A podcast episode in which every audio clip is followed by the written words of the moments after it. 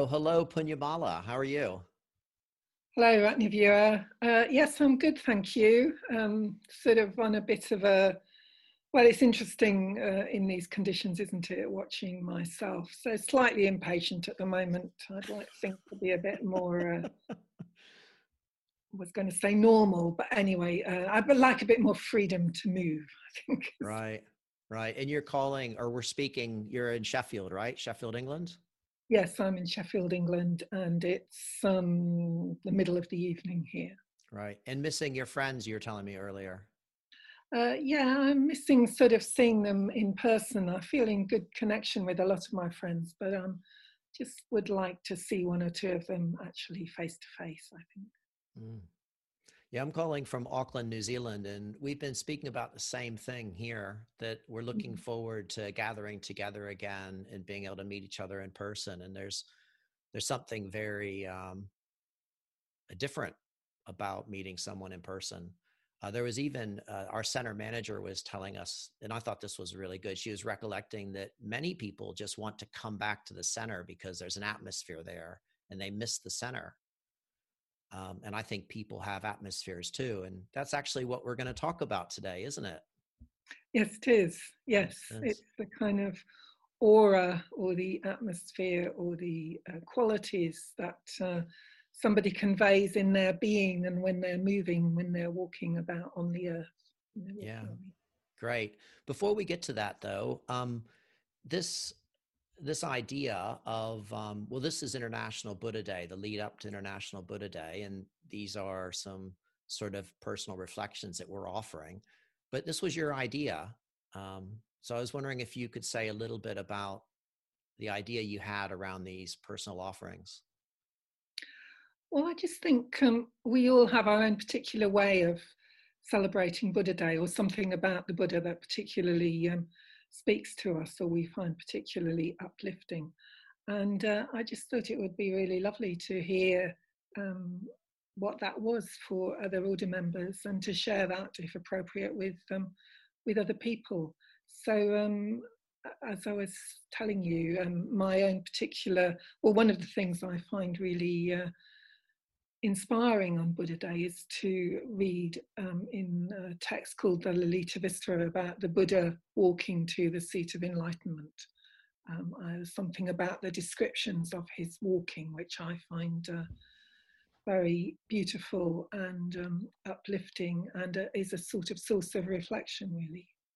Mm. I was reading about um, this sutra a little online, and one of the things that someone was saying was that it's not only just a, a kind of the story of the Buddha's um, life towards enlightenment, but but that it it had a truth that was about the unfolding of awakening in everybody's life. And I thought that was interesting. They claimed it to be quite timeless. I, th- I think that's true because I think, and you know, we're all Dharma farers, and, and that's interesting in itself, isn't it? The word Dharmacharini, Dharmachari is Dharma farer. We're all faring um, towards enlightenment or faring in the Dharma. So we're all walking that path. We're all walking in the footsteps of the Buddha towards towards awakening.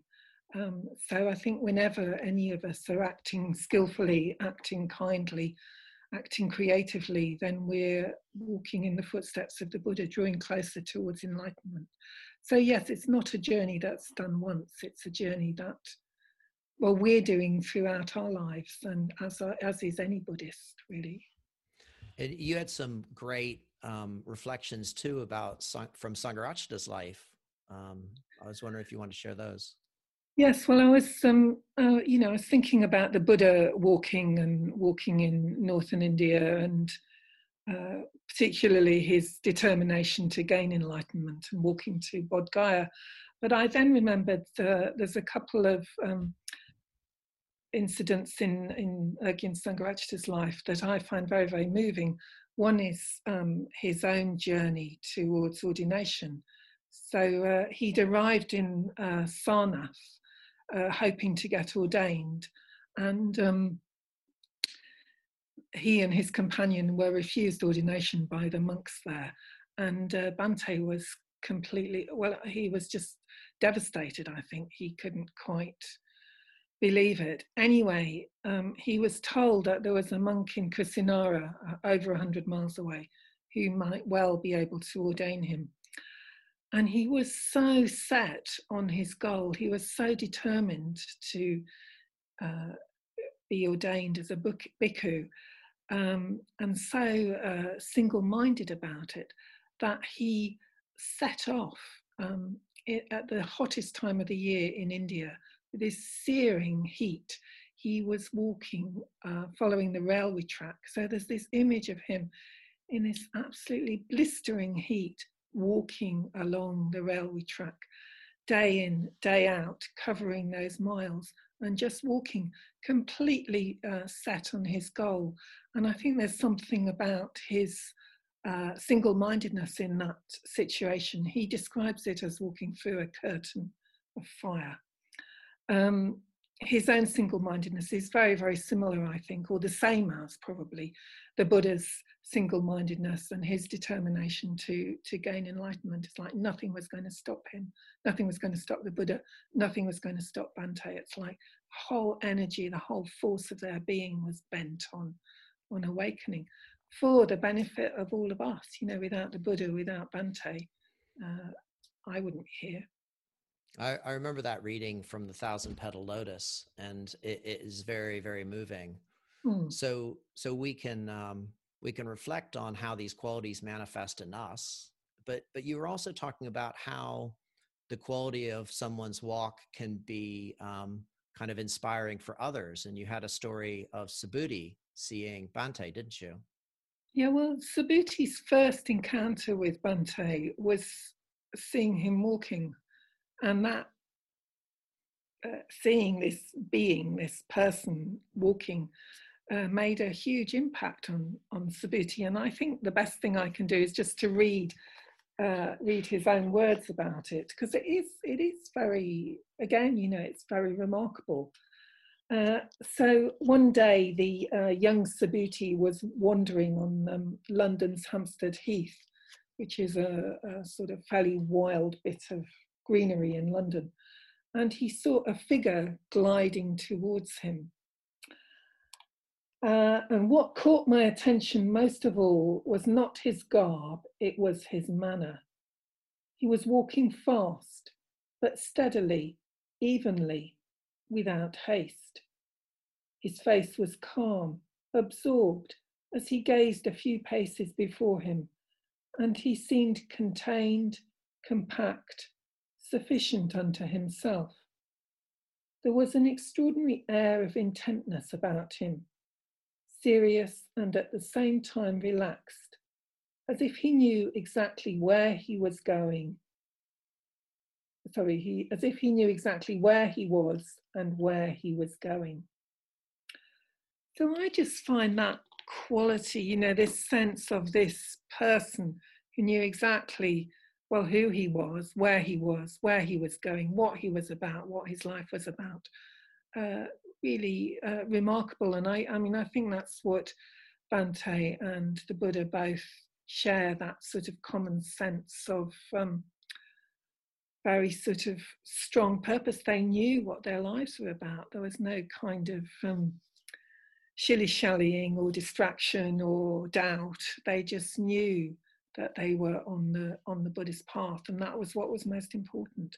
And you know, this this sense conveyed itself to uh, as a young man just by Bhante walking.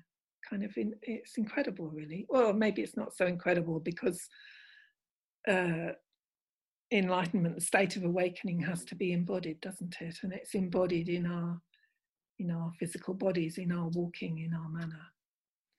And in this, um, we've we've got this audio of you reading this excerpt from the sutra. We've got that for download, and this is part of the um, online International Buddha Day celebrations, and the text will be there. So with respect to your suggestion for how people can use this text and use this audio to reflect uh, at this time when people are taking lots of walks, um, getting outside, what, what, what do you suggest people do? What do you do? Well, uh, I'm going to suggest what what I do to people. So um, I would suggest that you took a phrase from the text that you that particularly resonates with you, or a phrase or two, and uh, just held that in mind, reflected on it while you're walking. Um, so I particularly like um, he walks with the blessed stride, the straightforward stride, the stride of a firm mind, the stride of pure peace. Um, so you just, as you're walking, um, you actually just uh, bear that phrase in mind and also bear it in mind as a quality of the Buddha. You could also, if, if you're of a particularly imaginative bent, you could imagine yourself walking with the Buddha towards the uh, Bodhi tree, towards Bodhimanda, um, and him expressing, you know, he, him expressing that particular quality. You could also do that in a meditation, a bit like a Buddhānussati. You could imagine the Buddha walking to the uh, to Bodh Gaya and you walking beside him, seeing, uh, feeling those different qualities um, that he expresses. And um, some of the some of the lines from this sutra are hard to understand literally. I was looking up, um, mm-hmm. well, the king of geese struck me. I was thinking, well, what's the gait of the king of geese? What's that mean? So I did look that up online, as we do these days, and um, thought that was very interesting. What they were saying was that uh, geese and a goose is a symbol of bravery and courage and loyalty. And it's very instinctual. You know, geese migrate every year and if if a particular goose is injured or has to break from the from the flock another one of the geese will stay with them uh, so they're very loyal to one another so we might also if there's bits of this reading that we don't understand we could do a bit of reflection on the symbolism of what it might mean uh, in the symbolism from the past yeah, no, I I um really like uh, what you've just said, and uh, it's lovely to um, hear a bit more about um, geese because they have well, different animals have different sort of symbolism in different cultures, don't they? So uh, I didn't know that about geese that they were so loyal. Um, so that's just uh, lovely, actually. And there was that other line too, which I thought a lot of people would like to reflect on, which um, I know it means something to you. Is it walking lightly on the earth? Oh, um, yes. So uh, that's something that I have thought about over, uh, well, in more recent years, actually. It was something I aspire to myself. And I, well, I mean that kind of um, on, on, a physical level, rather not sort of be walking heavily, but um, I also mean it in terms of you know the the earth and its resources and climate and so on. It's just uh, it's got that sort of wider con- connotation and symbolism of just walking lightly, leaving a, a low, leaving light footprints, leaving no tracks actually the, as well. You know, so um, it it takes me into the to the realm of uh, climate and the earth and caring for the earth. Great. Well, thanks very much. Um, I'm looking forward to taking some of these um, uh, kind of qualities of the of the Buddha's walk into my daily walk today. And uh, okay. yeah, and so well, I hope. Yeah. Well, I yeah no, I just hope you um, enjoy that. And of course, I mean, every time we're reflecting on the Buddha as we walk, we're actually drawing closer towards enlightenment ourselves because we've kind of got reality in mind in that moment. So that's connecting us more closely with with the goal, with the awakened state. Yeah, and I I know that uh, the world could use people walking out there with a uh, with a compassionate, um, mm. awakened gait. So um, so let's um, let's put a little bit more out there, eh? All right, Punyamala, thank you very much. Thank you very much. Have a good day, Ratnavyuha. You too. Bye. Bye.